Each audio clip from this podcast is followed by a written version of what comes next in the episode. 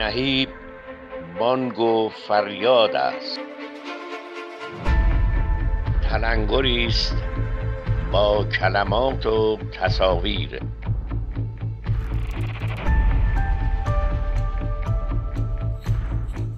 حضور و بروز تکنولوژی در دنیای تصویرگری. در های پیشین تصویر به صورتهای گوناگون تعریف شده است. بیشک تصویر چیزی ورای آنچه به چشم میآید است. به زبان ساده هر تصویر روش یا شیوه ای از بیان را به خود به همراه دارد و به محض رویت در قاب یا کادر شرایطی از نظام بیانی را به نمایش می‌گذارد تصویر رابطه تصویرگر با دنیای بیرون را در قالبی مشخص تعریف می کند. این قالب امروز وابسته به رسانه است که تصویر در آن ارائه می شود. آنچه آشکار است حضوری است که توسط عناصری در موقعیت مکانی رقم خورده است امروز استفاده از وسایل تکنولوژی و نرم افزارهای دیجیتال بخش اعظمی از میز کار هنرمندان تصویرگر را به خود اختصاص داده است. اگر نیاز به تکنولوژی در مجموعه بزرگ در جهان وجود نداشت هیچ تجهیزات و نرم افزاری به وجود نمی آمد نیاز مجموعهایی که با ساخت تصویر امکان انجام فعالیت های خود را داشتند باعث شد که تولیدات سخت افزاری و نرم افزاری بروز و ظهور پیدا کند. در ابتدا صنایع نظامی کشورهای پیشرفته و صنعات حساس بعضی از کشورها باعث تولید و ساخت ابزارهای تکنولوژی شد و آرام آرام وارد حوزه هنر شد. این ابزار تکنولوژی هنوز به روز رسانی می شود در این نوشتار نگاهی کوتاه به نقش و تأثیر تصویرسازی دیجیتال در انواع هنرها داریم.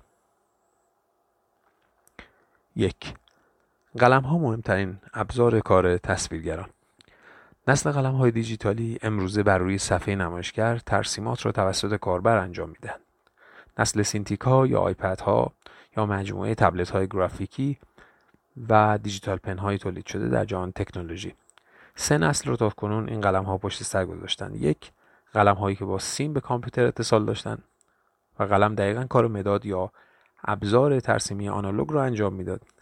دو نسل دوم نسل دوم قلم هایی که بدون سیم کار می‌کردن و کاربر بر روی یک صفحه حساس ترسیمات را انجام می‌داد و مانند یک پدموس زیر دست کاربر بود و طراح به هر سمتی از صفحه در طراحی گرایش پیدا می‌کرد. به طور یکسان همان حرکت در صفحه مانیتور یا نمایشگر هم انجام می‌شد. سه نسل سوم مانیتوری یا طراحی مستقیم.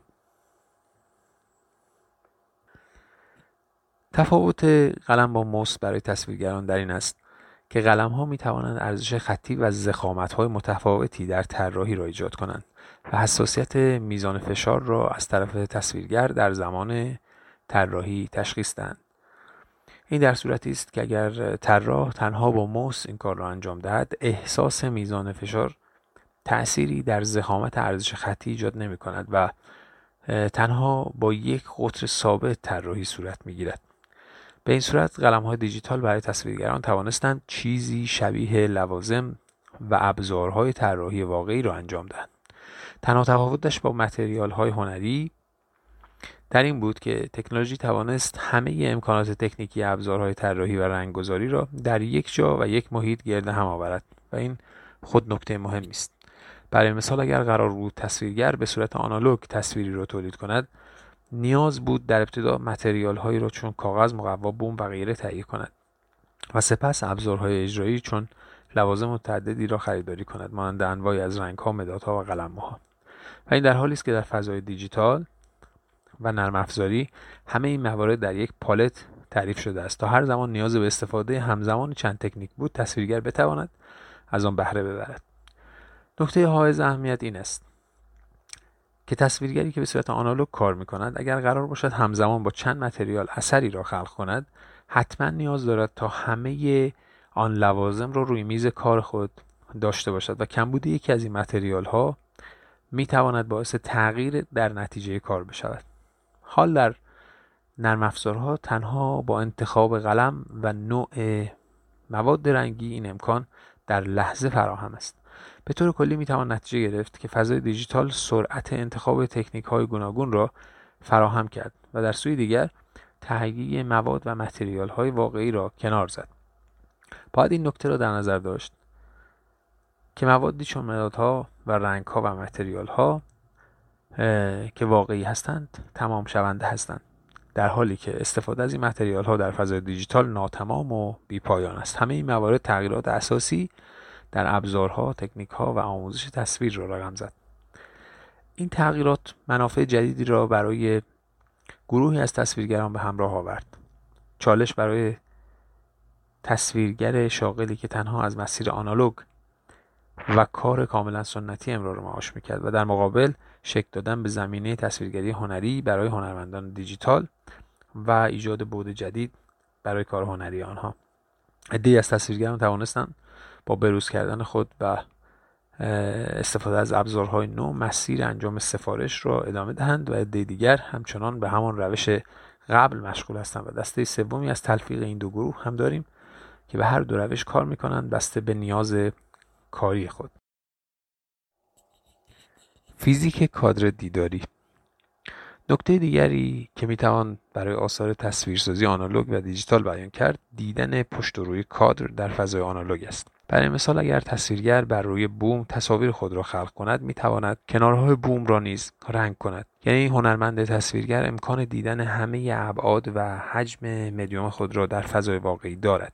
و این امکان در فضای دیجیتال مهیا نیست و تصویرگر تنها روی کاغذ یا محیط طراحی خود را می‌بیند. به همین دلیل در فضای دیجیتال مکاب ها به وجود آمدند فرض که تصویرگر برای تصویرسازی یک بیلبورد از مکاب که سریعترین روش برای بیان یک کار گرافیکی یا تصویری استفاده کند. بدون صرف وقت هزینه های معمول در نمونه سازی مکاب ها می توانند طراحی ذهنی طراح را به صورت مجازی به نمایش بگذارند. در mockup امکان نمایش افکت های متنوع بعد از چاپ وجود دارد. امکاناتی مثل بندی، برجسته سازی بر رنگ های spot یا متالیک لیزر و غیره. همچنین تغییر جنسیت مقوا براق باشد مات باشد بافت‌دار باشد و روند طراحی تصویرسازی دیجیتال. همینجور که فناوری به طور مدام در حال وسعت است به هر جنبه از آن نگاه کنیم پویایی وجود دارد. سخت افزار جدید تکنیک ها و برنامه های جدید را امکان پذیر می کند نرم افزار جدید ایجاد می کند و محیط های جدید برای انجام فعالیت های متنوع را به وجود می آورد تغییر و رشد مداوم هنرهای دیجیتالی تجربه است که از زمان پیدایشان تا امروز بسیار متفاوت شده است. رسانه‌های فیزیکی و ثابت مانند کتاب تصویری در هنرهای سنتی به صورت آنالوگ کار می‌کرد و هنوز هم همینطور کار می‌کند در حالی که هنر دیجیتال هر روز در حال تحول است. هرچند که در ابزارهای سنتی نیز تغییرات زیادی ایجاد شده باید به این نکته توجه داشته باشیم که پیشرفت های تکنولوژی به دلیل ناپایداری و تغییر زود هنگام اجازه مقابله به کاربر یا تصویرگر را نمی و تصویرگر باید در هر لحظه منتظر یک اتفاق تازه در دنیای دیجیتال باشد. چالش هایی که از پیش تعریف نشده و تصویرگر ملزم به استفاده از آنهاست. مثل استفاده از آخرین نسخه هر نرم افزار و یا بروز کردن سخت افزارهای لازم که توانایی انجام فرایند ساخت تصویر در آن نرم افزار را داشته باشد. رسانه های دیجیتالی موانع جدیدی را برای تصویرگران ایجاد کردند اما آنها را نیز گسترش دادن. تنها کافی است به حوزه تصویرگری پزشکی در جهان نگاه کنیم. امروزه دستگاه متعدد سونوگرافی و عکسبرداری پزشکی کار تصویر را انجام میدن و این اساس امکان سهولت تشخیص برای پزشکان فراهم شده است. روند تصویرگری دیجیتال شبیه به تصویرگری سنتی است. تفاوت اصلی این است که نرم افزار تصویرسازی به کاربر اجازه می‌دهد تا با لایه های دیداری کار کند. لایه های این امکان را برای تصویرگر فراهم می کند که بر اساس انتخاب به طور جداگانه روی هر کدام از آنها کار کند. طی فرایند تصویرسازی دیجیتال بسیاری از تصویرگران قبل از شروع کار یا حتی بعد از کار روی یک طرح لایه های دیگری را اضافه می کنند لایه ها می توانند لایه های تنظیم رنگی اشباع یا لایه های فیلتر باشند. تنظیم مجدد و ادغام لایه ها هم امکان پذیر است. باید به این نکته اشاره کنم که اشتباهات به راحتی قابل رفع هستند. محتوای لایه ها در فرآیند تصویرسازی می تواند با توجه به ایده های تصویرگر دستخوش تغییر شود. گاهی اوقات تصویرگر طرح کلی تصویر را با ابزار واقعی چون مداد و قلم طراحی کرده و سپس تصویر را اسکن می کند پس از اسکن طرح می تواند با نرم افزار تصویرسازی آن را دستکاری کند. این به تصویرگر امکان آزمون خطای بیشتری می دهد در این شرایط کپی و پاک کردن محتوا نیز با سهولت بیشتری امکان پذیر است. باید بپذیریم که برنامه نویسان بیکار ننشستند و نیاز هر چیزی که در دنیای واقعی وجود دارد را به نوعی در فضای مجازی یا دیجیتال برآورده کردن برای مثال تفاوت کتاب های فیزیکی و ایبوک ها یا کتاب های الکترونیکی رو میشه مثال زد. ما کتاب های کاغذی رو ورق می‌زدیم و اکنون از طریق اپلیکیشن ها یا برنامه نویسی برنامه های فلش متن یا تصویر کتاب ها رو به وسیله موس یا به صورت لمسی تورق می‌کنیم. کاربران عرصه تکنولوژی چند دستند یک تصویرگران به چند دسته کلی تقسیم می شوند الف تصویرگران حوزه نشر یعنی کتاب مجله نشریات مطبوعات و غیره. و همه حوزه‌ای که با تولید کتاب و انتشار فیزیکی سر کار دارن. هم از صنعات خرد و کلان که می‌توانند از هنرهای دیجیتال کمک بگیرند. از طراحی پارچه تا لوازم تحریر و غیره. در واقع هر چیزی را که بتوانیم چاپ کنیم و زیر دستگاه پرینتر ببریم در این مجموعه میگنجد. به تصویرگران حوزه نشر الکترونیکی تولید کنندگان محتوا برای شبکه های اجتماعی کتاب های الکترونیکی اسلاید های تصویری در ویدیو کنفرانس ها اپلیکیشن های موبایلی و تصاویری که برای بازی ها استفاده میشه. اینها مجموعه اول بودن شماره دو تصویرگران حوزه سینمایی. ابتدا باید حوزه سینما رو فارغ از هر ژانر سینمایی به دو دسته رئال و فیلم واقعی و سینمای انیمیشن تقسیم کنیم. عملیات تصویرسازانه دیجیتال در سینما وابسته به دو بخش است. بخش اول تولید پیش تولید سینمایی است. تصویرسازی دیجیتال در سینما برای طراحی فضاها به صورت دیجیتال لوکیشن ها و background ها طراحی استوری بورد طراحی لباس شخصیت ها طراحی گریم بخش دوم سینمای رئال یا واقعی مانند VFX یا visual های سینمایی یا جلوه های بصری که به فیلم اضافه می شوند تصویرگران دیجیتال در مرحله پس از تولید فیلم نقش بسیار مهمی دارند. در این مرحله هست که matte painting انجام می شود در واقع بخش هایی از تصویر توسط تصویرگر طوری واقع گرایانه طراحی می شود که مخاطب مخاطب آن پس زمینه را به صورت سه‌بعدی درک می کند اما فقط یک تصویرسازی است. این کار در گذشته به صورت double expose انجام می‌شد و اکنون تصویرگران سینمایی از matte painting به جای پرده سبز یا آبی در تصویرسازی سینمایی استفاده می‌کنند. شاید این توضیح نیز لازم باشد که بگوییم تصویرسازی های سینمایی و ترسیمی به تنهایی پاسخگوی نیازهای سینمایی نیست. برای مثال برای ایجاد تصویر انفجاری یا زلزله و سیل به برنامه نویسی های بسیار پیچیده نیاز است و این مهم از طریق برنامه نویسی و تصویرسازی امکان پذیر است.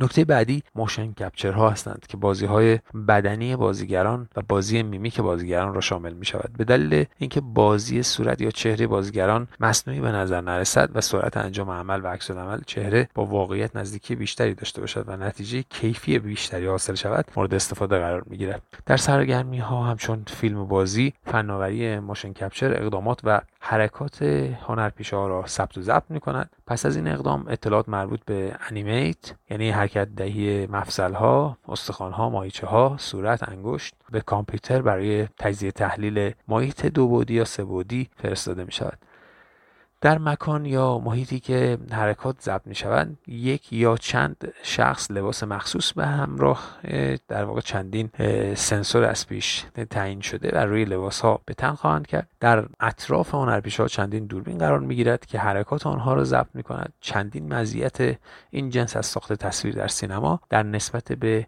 انیمیت دستی وجود دارد که سریع دریافت شدن خروجی امکانات بسیار زیاد برای ویرایش حرکات بازیگران مقرون به صرفه بودن و کاهش هزینه تولید در محتواست تصویرسازی دیجیتال در سینما یا انیمیشن. دنیای ساخت انیمیشن و دنیای ساخت فیلم واقعی مرزهای مشترک بسیاری دارند. مواردی همچون طراحی کاراکتر استوری بورد طراحی فضا و غیره. دنیای انیمیشن بیشتر با فضای مجازی ساخته می شود و هر آن چیزی که در انیمیشن نیاز داریم باید ساخته شود.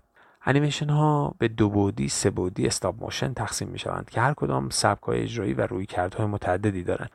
دنیای تصویرسازی دیجیتال در هر کدام از این انواع نفوذ پیدا کرده است. تصویرسازی دیجیتال در عوامل بیرون کادر با سینما هم مرز است مانند صدا، narration، موسیقی و غیره. اما طراحی شخصیت ها، استوری بورد، فضا سازی و رنگ آمیزی فریم ها همه به صورت دیجیتال انجام می شود و تصویرسازی دیجیتال حضور جدی دارد.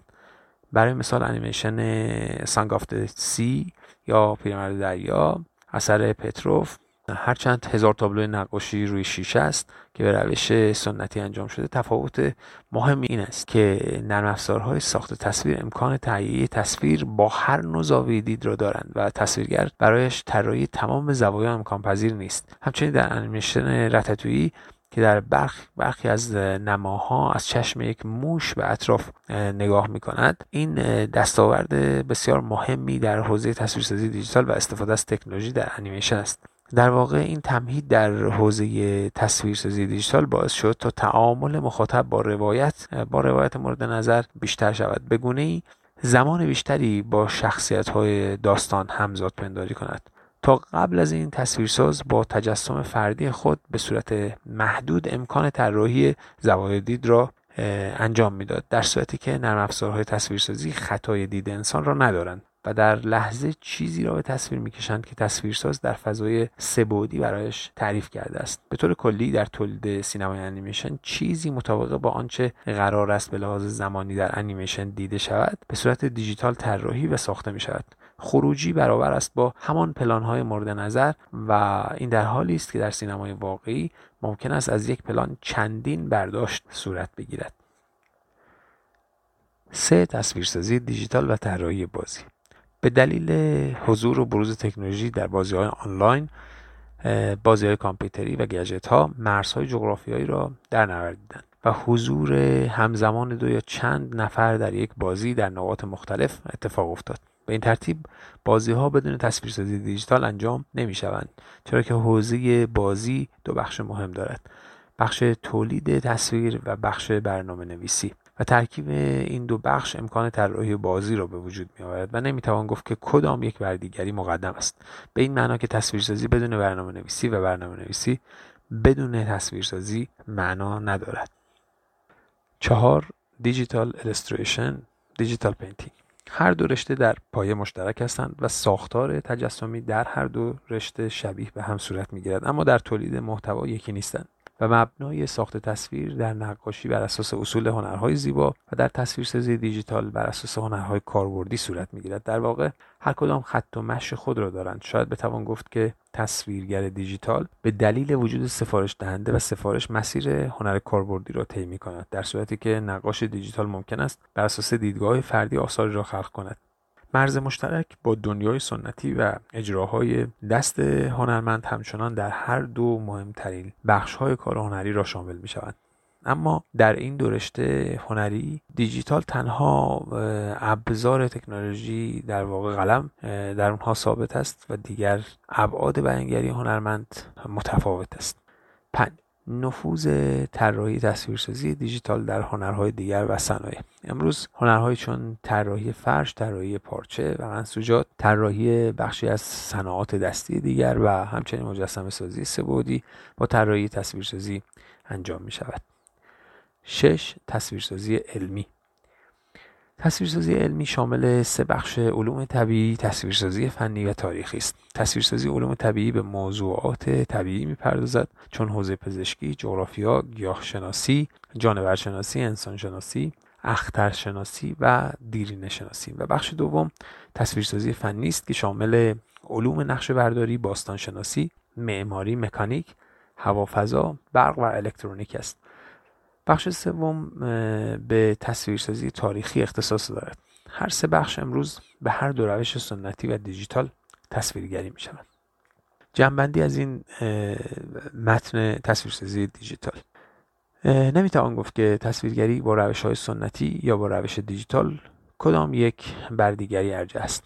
باید بپذیریم که کلاژ یا منطقه تکه چسبانی آنالوگ همونقدر ارزشمند است که مانیپیولیشن و هنر دستکاری دیجیتال که امروز بخش بزرگی از طراحی گرافیک و انگاره های مفهومی در آثار گرافیک بر این اساس ساخته می شود به طور کلی طراحی امری آموزشی است و در علوم پایه تصویری دانش طراحی و اصول مبانی تجسمی برای هر تصویرگر یکی از باید هاست برای هر تصویرگری وجود یک دفتر طراحی فارغ از گونه روش اجرا و ابزار بیانی در ارائه اثر بسیار مهم است. سالزبری به اون قلب تپنده فرایند ایده پردازی نام می‌دهد. در اینجاست که همه چیز غلیان می کند دل مشغولی های شخصی اندیشه های تصادفی ایده ها عقیده ها مشاهدات وقت گذرانی ها صورت خرید و موارد بسیاری دیگر. باید به یاد داشته باشیم که نرم افزارها تنها ابزار کار هستند و هرگز نمی‌توانند به جای ما فکر کرده و ایده پردازی کنند. در نتیجه وجود دفتر طراحی و انجام طراحی به طور مداوم اهمیت بسیاری پیدا می کند جایی که ما در سکوت و تنهایی خود مشاهداتمان را پردازش می کنیم و آنها را در مسیری خلاقانه در قالب داستانی دیداری برای خود و دیگران روایت می کنیم سپاس.